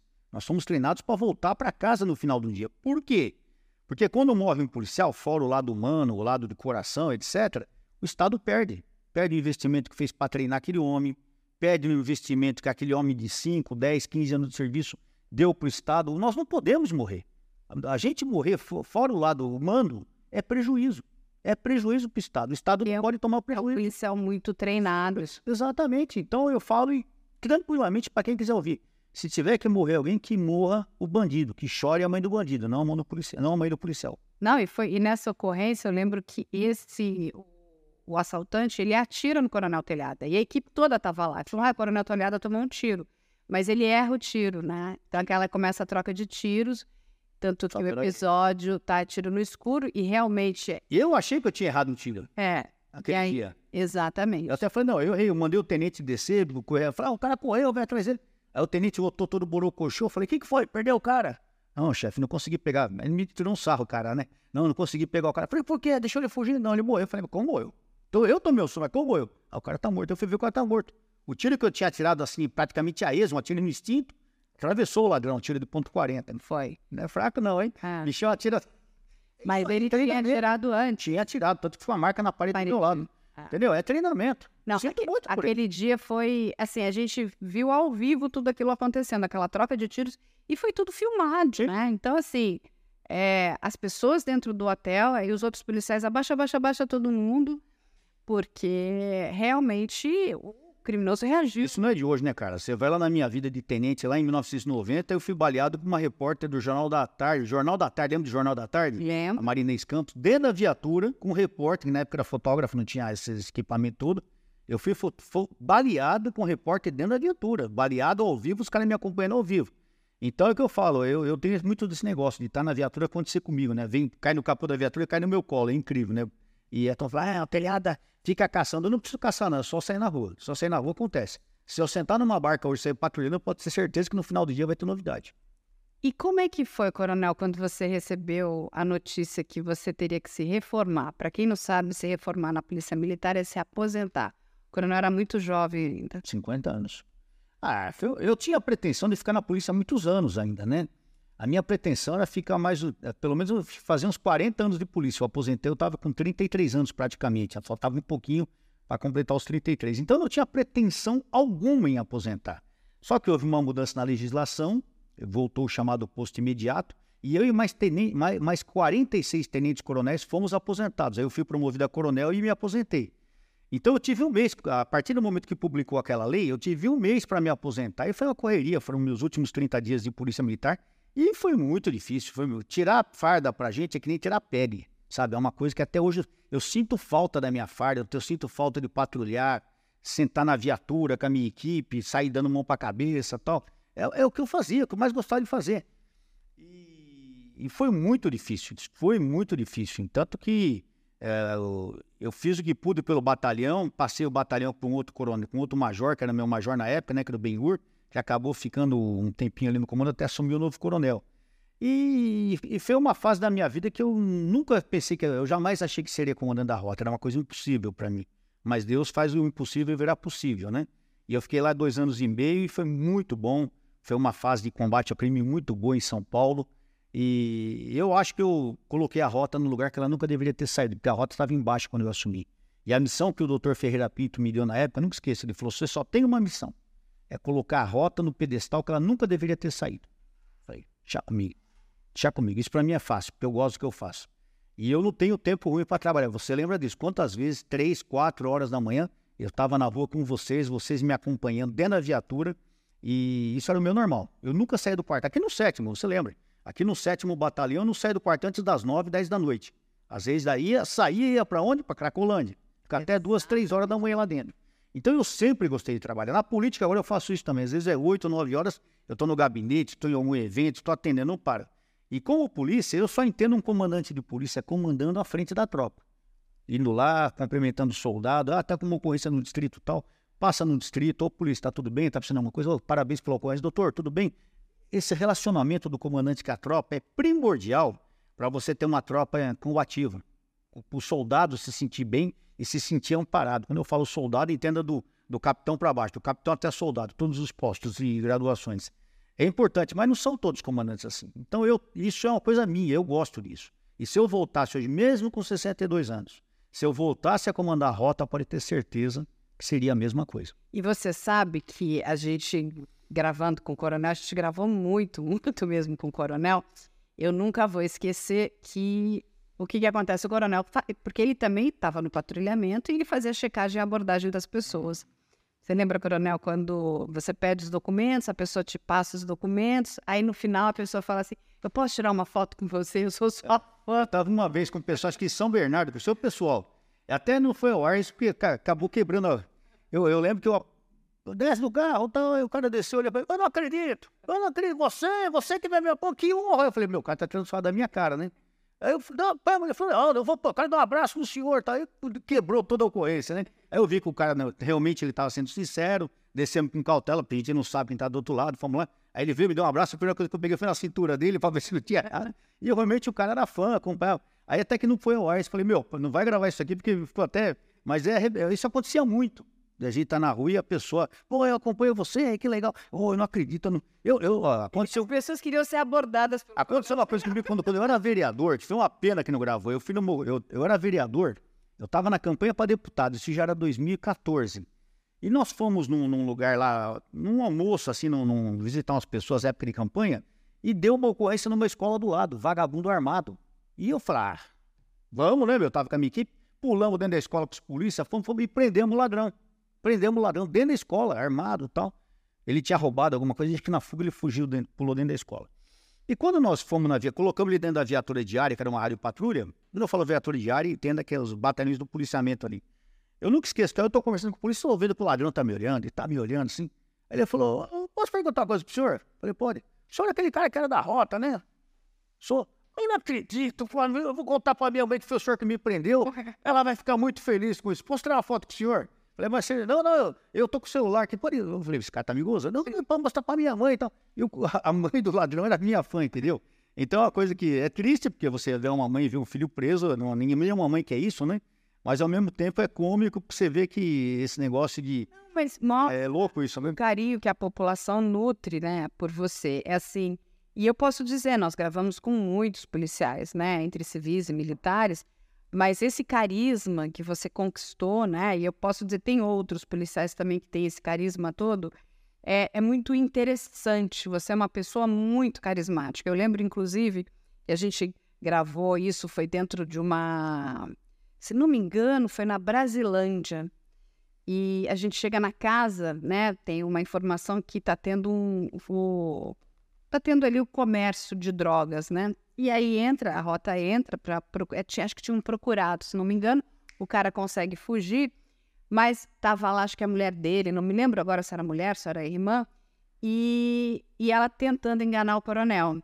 E ele fala, e foi encontrada droga, era muita droga, muito já, aqueles papelotes já enroladinho, e tinha um caderninho. É.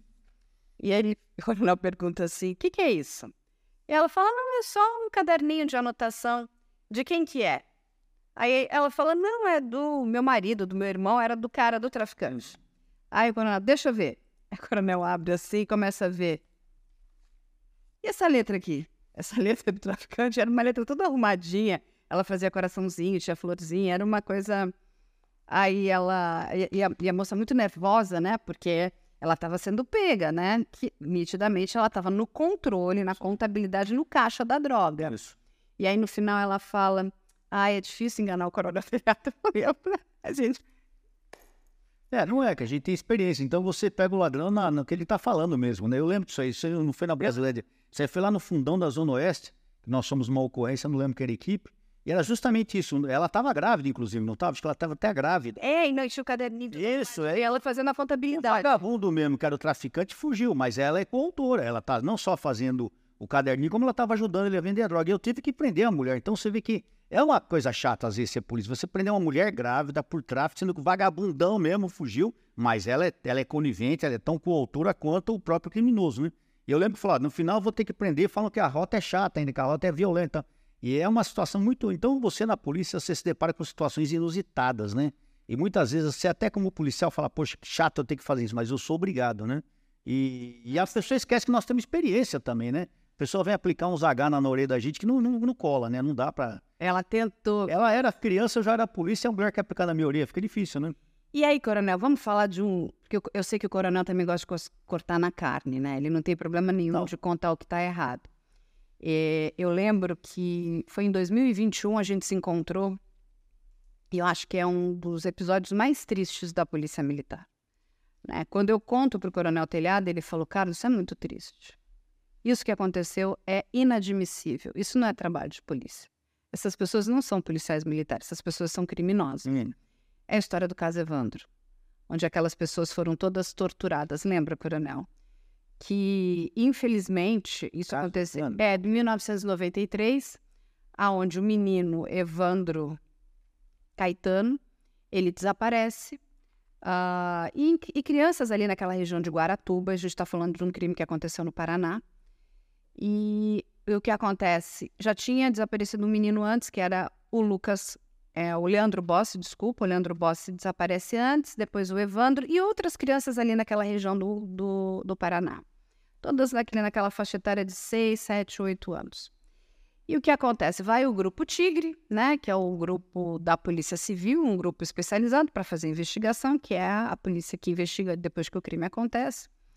Mas por questões que ninguém nunca entendeu até hoje, tem um- uma figura que se chama Diógenes, né?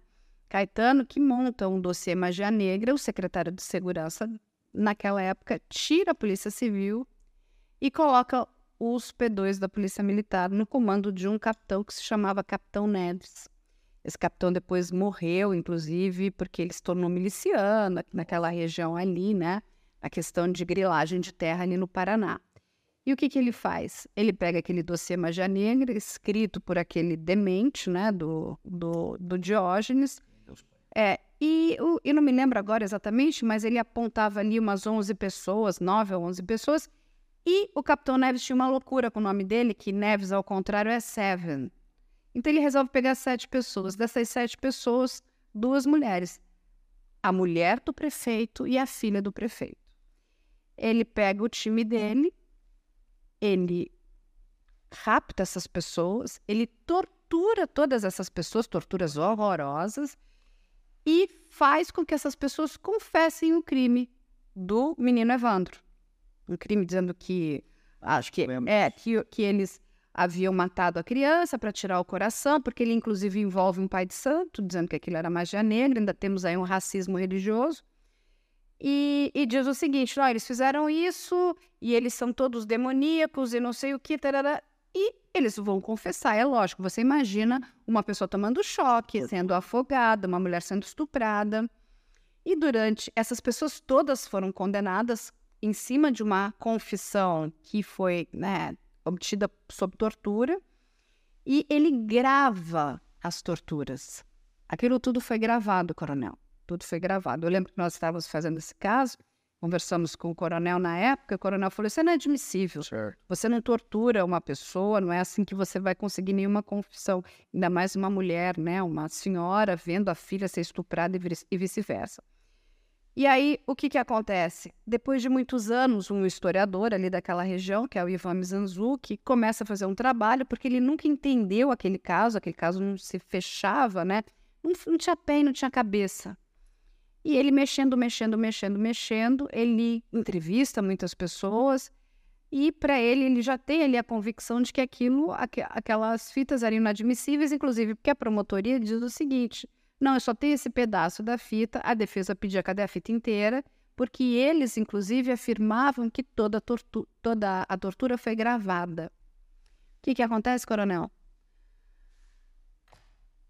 No final de 2021, uma pessoa entrega uma caixa para esse historiador. Dentro dessa caixa está ali as fitas da tortura desse capitão da Polícia Militar do estado do Paraná. Absurdo. Assim, foi uma das coisas mais tristes que eu já ouvi na minha vida. Como é que, né, aquelas pessoas todas rendidas, com arma na cabeça, passando por coisas assim, eu digo, isso não é. Porque muitas pessoas vieram me questionar, né? Olha, eu falei, isso não é o trabalho de um policial, isso é o trabalho de um criminoso. Olha, para mim é muito simples isso. Eu, eu, eu sou uma pessoa muito simples. Eu tenho uma visão de vida muito simples. Para mim, é... nós policiais temos que estar dentro da lei. Simples assim. Nós não somos criminosos. A partir do momento que um, um cara muda de lado, para mim, no mínimo traidor ele é. No mínimo.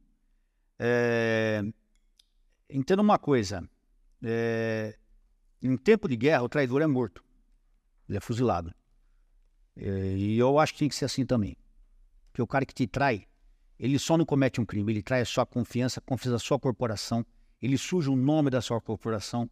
Você pega mil ocorrências maravilhosas, um maldito desse joga lama em cima de todas essas mil ocorrências. Um maldito desse joga lama em cima de nome de homens e mulheres que morreram defendendo a lei. Então uma pessoa dessa não merece o mínimo de consideração. Traição é uma coisa imperdoável. Nós não tivemos só esse caso. Você está me contando um caso do Paraná que é recente. Aqui na Polícia de São Paulo nós tivemos casos de outros também, de pessoas que praticaram. Você estava me falando, eu estava lembrando, lembrando o nome de um capitão da polícia. Ele fez a mesma coisa lá no litoral sul de São Paulo. Ele tinha negócio de grilhagem de terra, essas coisas. Aí pegaram uma família, negócio de grileira, naquela época, as famílias que entram no terreno e tomam terreno. Ele me abordou as pessoas vindo, pessoas evangélicas vindo da igreja à noite, me matou as pessoas, torturou as pessoas, até negócio rituais de magia negra, uma coisa rolou desse tipo. Depois ele foi preso no Romulo Gomes, fugiu, acho que há uns dois, três anos ele morreu de velhice lá no, no Amapá, algum lugar assim. Mas é uma pessoa totalmente do mal, entendeu? Eu não tenho um pingo de consideração para uma pessoa dessa. Eu não tenho um pingo de dó. É o que eu falo, infelizmente, se você está numa ocorrência e você comete uma falha, às vezes mata uma pessoa de uma maneira que é irregular, desnecessária, você tem que pagar aquilo. Mas de repente, quando ela estava até tentando acertar e deu uma. A gente chama, não, não vou se, uma cagada deu, um, deu tudo errado, é uma coisa. Agora você vê que a pessoa tem índole de bandido, a pessoa passa a praticar crime, traficar, correr com um bandido, vender arma. Esse cara é, ele é pior que o bandido. Porque o bandido ele já não presta por natureza. Agora o cara que usa uma farda, um distintivo para praticar crime, ele é pior do que o bandido. Ele merece menos consideração ainda. Então não tenho tempo nenhum, ruim nenhum em falar que um cara desse o mínimo que esse cara pode ter seria uma prisão de 30, 40, 50 anos no lombo, para servir de exemplo para todo mundo. Então é inadmissível que qualquer policial, qualquer pessoa, qualquer autoridade, não é só um policial, um juiz, um delegado, um promotor, pratique um crime usando da prerrogativa do posto dele. Isso é totalmente é, desumano, isso é totalmente imoral, é, não é, é todos os itens que você pode pensar de de maldade uma pessoa dessa tem. Então, é inadmissível nós aceitarmos pessoas assim junto com a gente. Então, eu acho que essa pessoa tem que pagar e pagar caro pelo que ela fez. Somente um cara desse que tortura mulheres, tortura crianças, é inadmissível. Louco. Absurdo. E, coronel, para a gente aqui encerrando, eu queria trazer um tópico que para mim é muito importante, eu acho que para você também, a questão de saúde mental dos nossos policiais. É, o que a gente tem visto ultimamente é muito triste policiais se matando, policiais um atirando contra o outro. E eu não tenho visto nada ser feito. Inclusive porque o que a gente está falando aqui, né? O policial, seja ele um homem ou uma mulher, ele tem a prerrogativa de carregar, de portar uma uhum. arma, né? Ele não tem só a posse, ele tem o porte de arma. Mas nada é feito, né? E as questões de saúde mental são muito importantes. E o que tem acontecido, algumas coisas têm sido noticiadas na mídia, outras não. Eu sei até que tem um instituto agora que está trabalhando essa questão e fez uma pesquisa, mas o número de policiais que está insatisfeito né, dentro da, da sua questão profissional, porque sente que existe alguma uma questão de saúde mental, é muito grande, chega a quase 60%. E isso a gente fala de Polícia Federal, Civil, Militar Guarda Civil Metropolitana. Olha, eu posso falar pela minha corporação, pela Polícia Militar. E falo assim pelo que eu conheço. Eu não sou o comandante hoje para poder falar em nome da Polícia Militar. A Polícia Militar ela sempre se preocupou com essa, com essa causa. Nós temos no serviço da Polícia Militar um serviço parte psicológica. Eu já trabalhei, inclusive, quando capitão, eu trabalhei com isso. Nós temos esse problema. Acontece o seguinte: o ser humano é uma pessoa totalmente, é uma coisa totalmente imprevisível. A cabeça das pessoas, pergunte para qualquer psicólogo, ele vai te falar, não existe pessoa 100% sã. Todo mundo tem o seu momento de médico e de louco. A turma fala médico e monstro, todo mundo tem aquele negócio de Jekyll Hyde, né? Você tá bem, de repente uma coisa te desliga, uma coisa te tira do sério, uma pode fazer você se tornar um criminoso. Isso qualquer um. A pessoa que está com uma arma, ela é muito mais perigosa numa situação dessa. É por isso que, apesar de tudo que acontece, Carla, a polícia militar ela exige um, ela tem uma bateria de testes psicológicos muito forte para ingressar na polícia. Ocorre que os problemas existem. Nós somos hoje praticamente mais de 80, 81, 82 mil homens e mulheres na ativa. Na reserva teve que ter uns 50 mil. Imagine esse número de pessoas. Então, de vez em quando, nós temos problemas de suicídio, que é uma coisa terrível. Mas isso não é uma coisa nova, isso é uma coisa que sempre aconteceu. Por quê? A arma é um problema. A arma, aquilo que está na sua frente, a pessoa, quando ela está depressiva, ela está com problema, às vezes ela procura uma forma que ela acha que é a mais fácil para ela, e não é. E ela vê aquela arma como uma solução para isso. O cidadão comum ele já não tem essa oportunidade, porque ele não tem essa arma. Então, por isso que o número de, de suicídios na, nas Forças Armadas, nas Forças Policiais é muito grande, porque ele está com aquele instrumento. Agora, apesar de todo o trabalho psicológico que existe, as pessoas também não aceitam procurar uma ajuda, as pessoas não procuram resolver os seus problemas.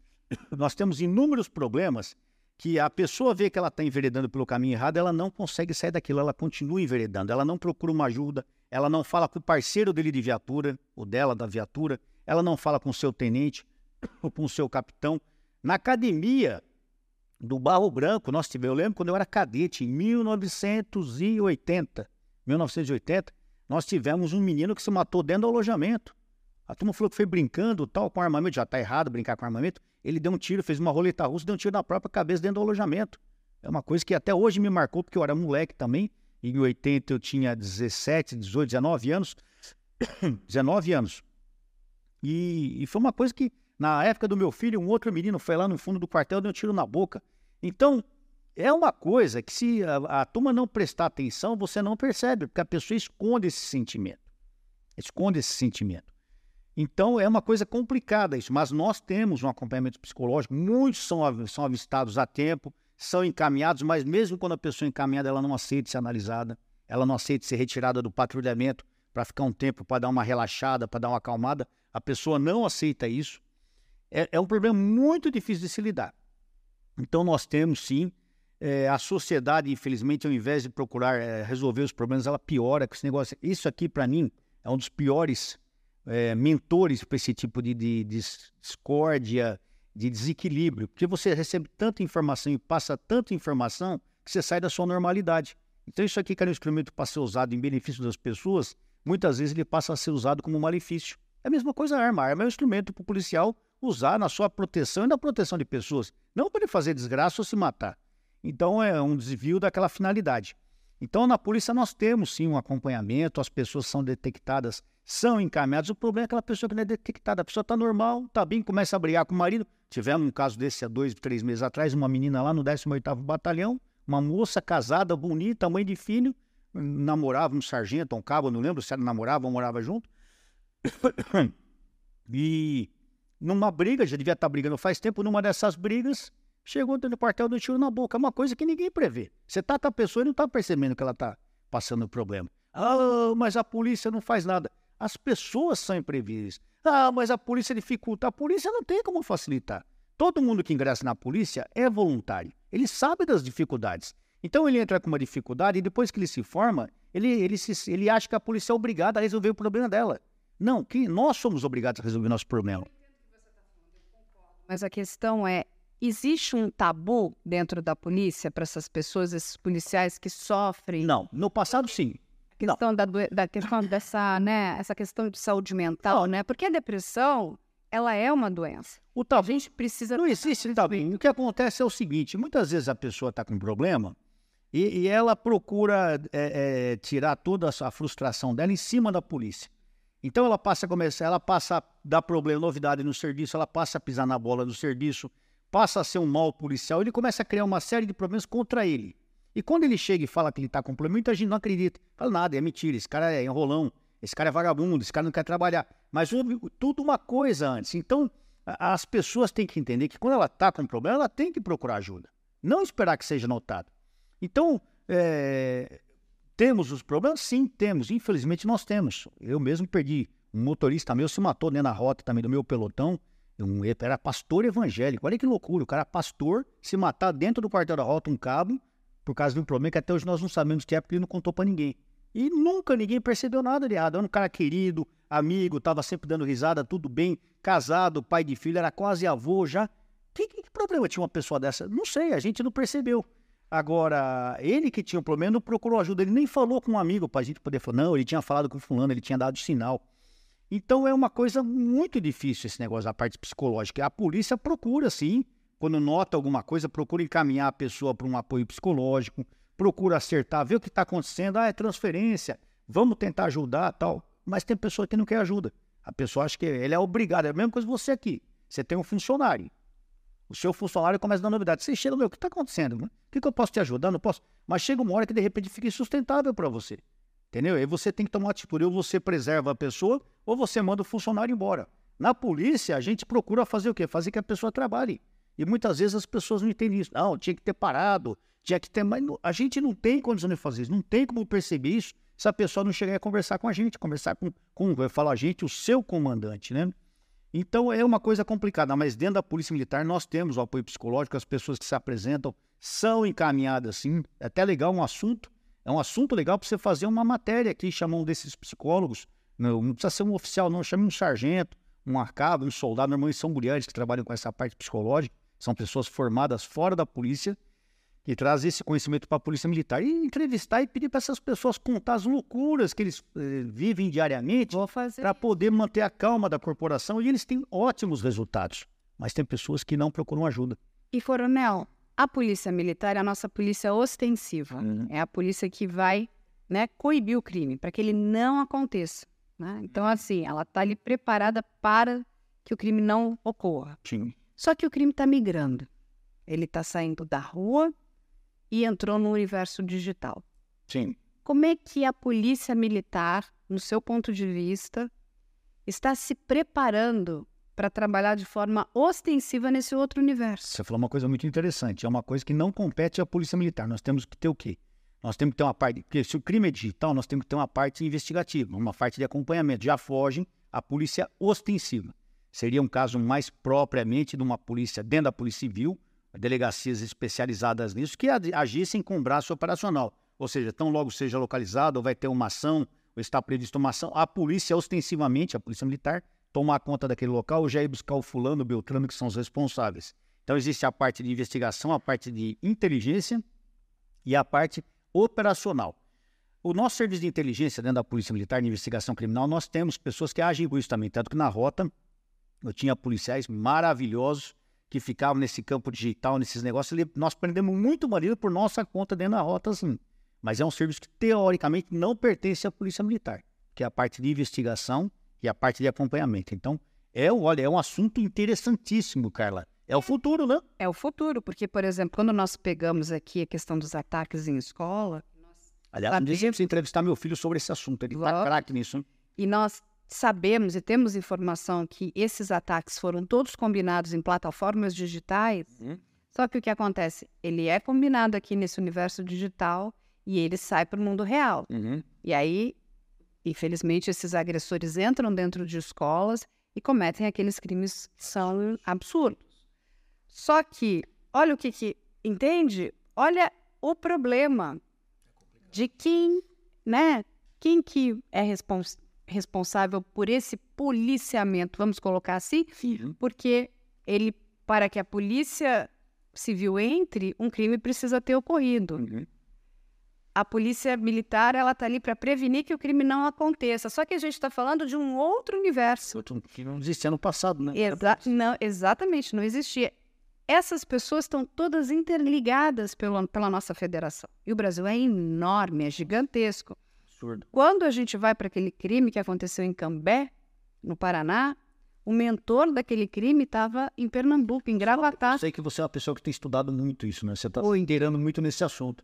Então você vê a importância de nós termos, não digo, não digo nem uma, uma delegacia, um batalhão, porque você, falando de delegacia ou batalhão, você fica dentro da estrutura atual da polícia. Nós temos que inventar uma nova estrutura.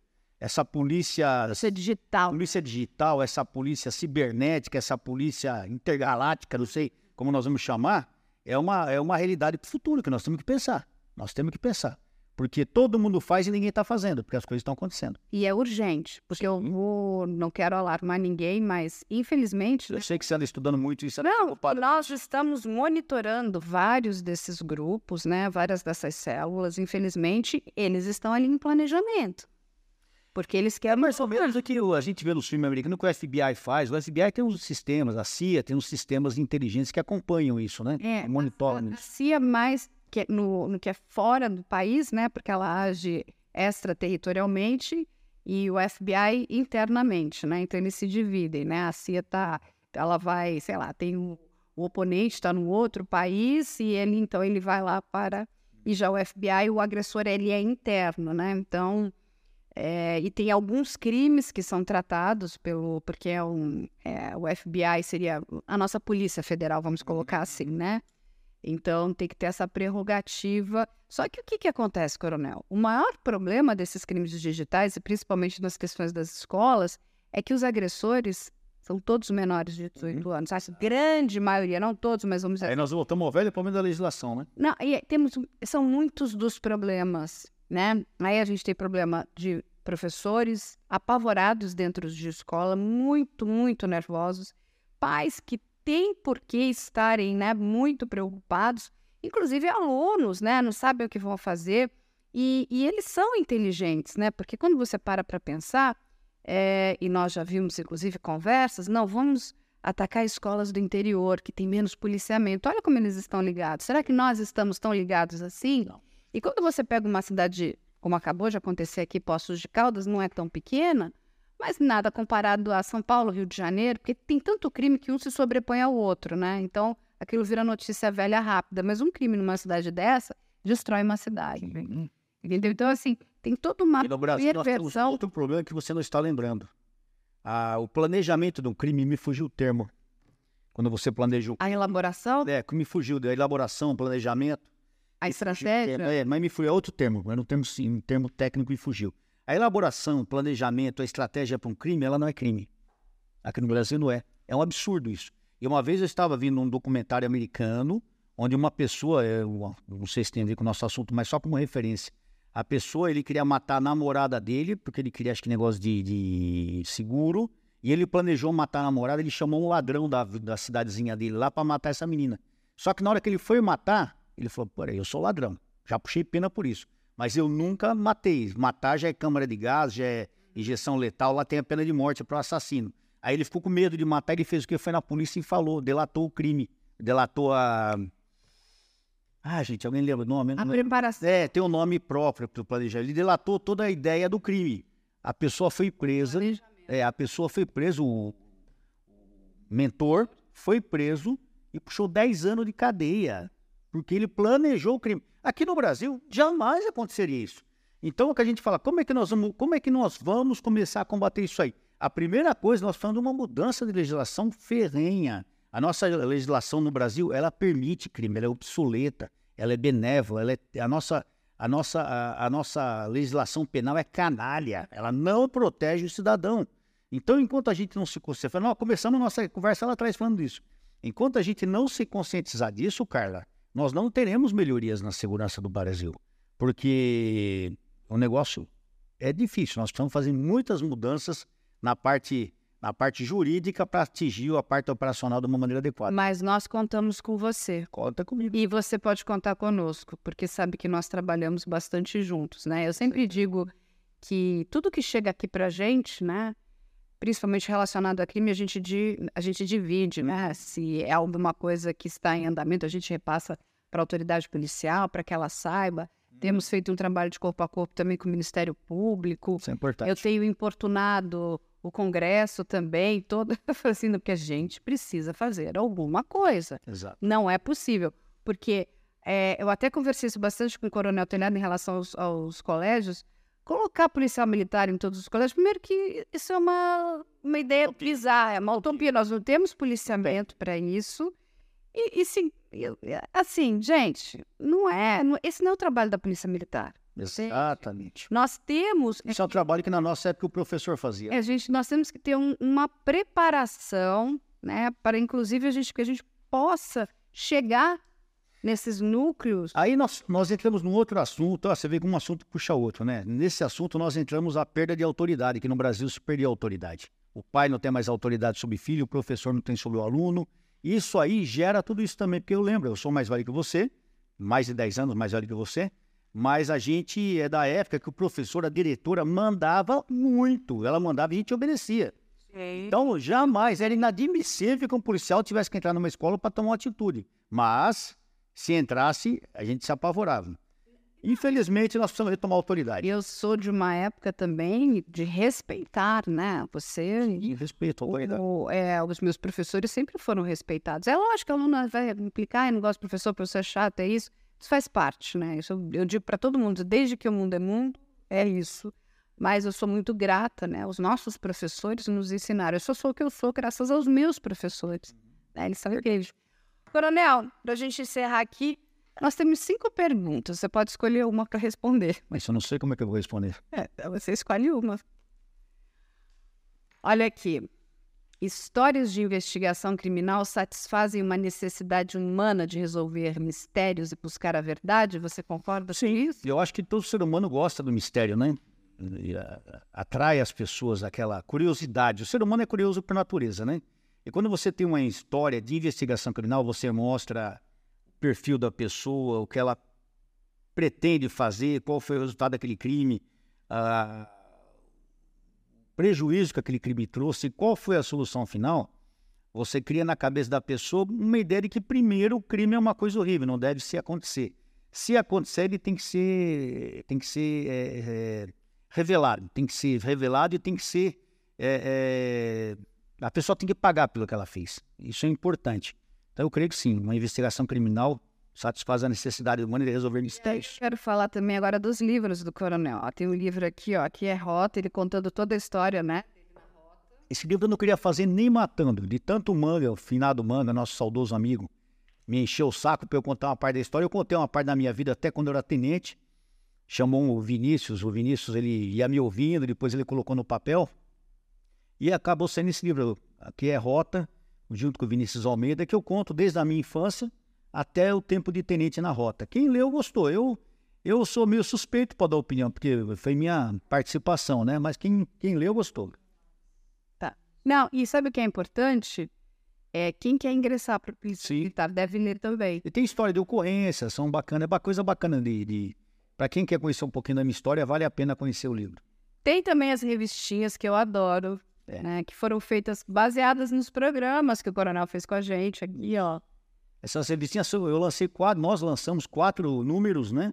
E a gente conta histórias reais aí de ocorrência que realmente aconteceram comigo, inclusive no final de cada história, a gente coloca o recorte de jornal para a pessoa ver que é verdade, que não é que não, não tá contando história da carochinha, não, é, é história real, olha lá. Ah.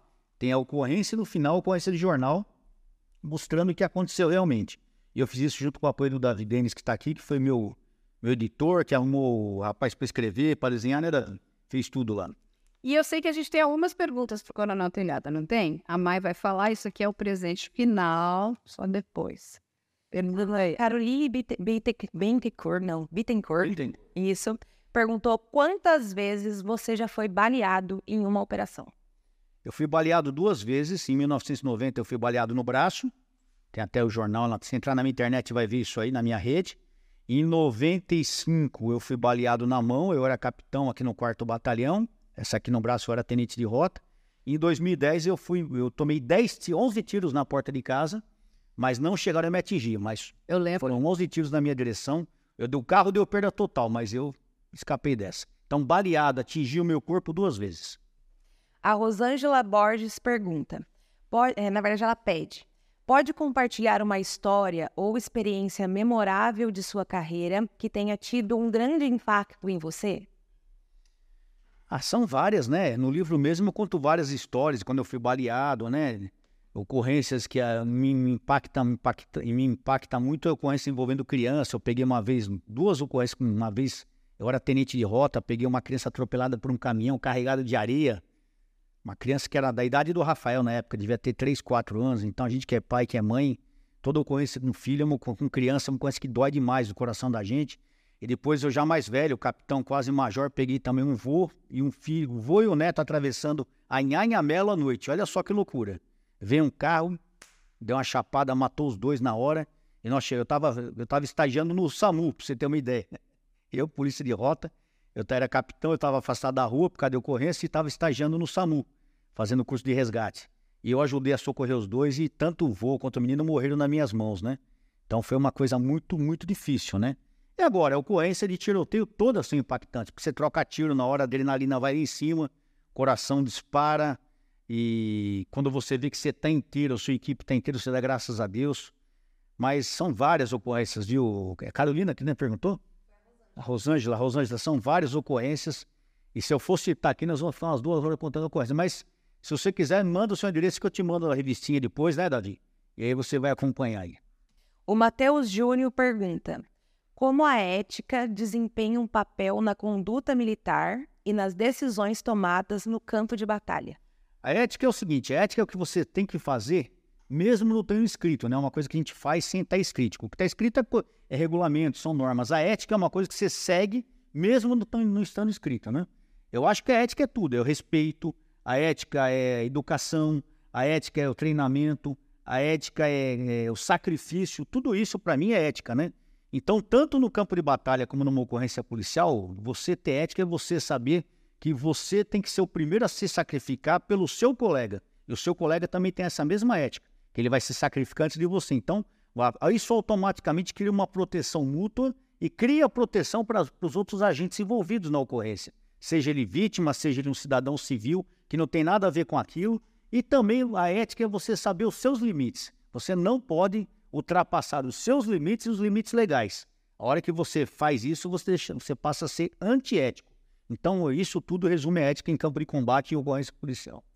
O Vinícius Braga é, pergunta quais conselhos você daria a jovens interessados em seguir uma carreira nas Forças Armadas? Bom, primeiro conselho é estudar muito, né? Porque hoje, para você ingressar nas Forças Armadas, tem que se preparar fisicamente, psicologicamente e é, na parte cultural também, tem que estudar muito para passar nos exames de ingresso, se preparar fisicamente, treinamento, corrida, natação, você tem que estar bem preparado fisicamente e psicologicamente.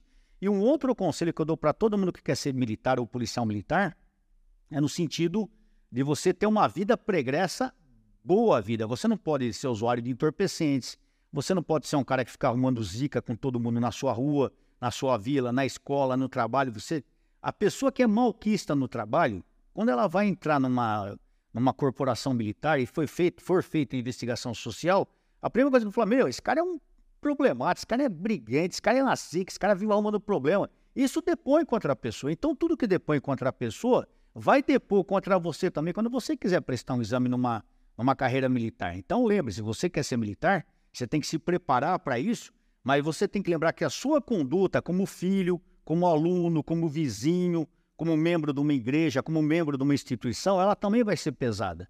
Então, a atitude do militar, me falar em ética há pouco aí, tem muito a ver com a ética também. Você não, não tem que ser somente um bom militar, você tem que ser um bom filho, um bom pai, um bom cidadão para você ser um bom militar. E a última pergunta é da Giovana Damasceno. Ela pergunta assim: como é a transição da carreira militar para a vida civil e quais são os desafios que os veteranos enfrentam? É horrível.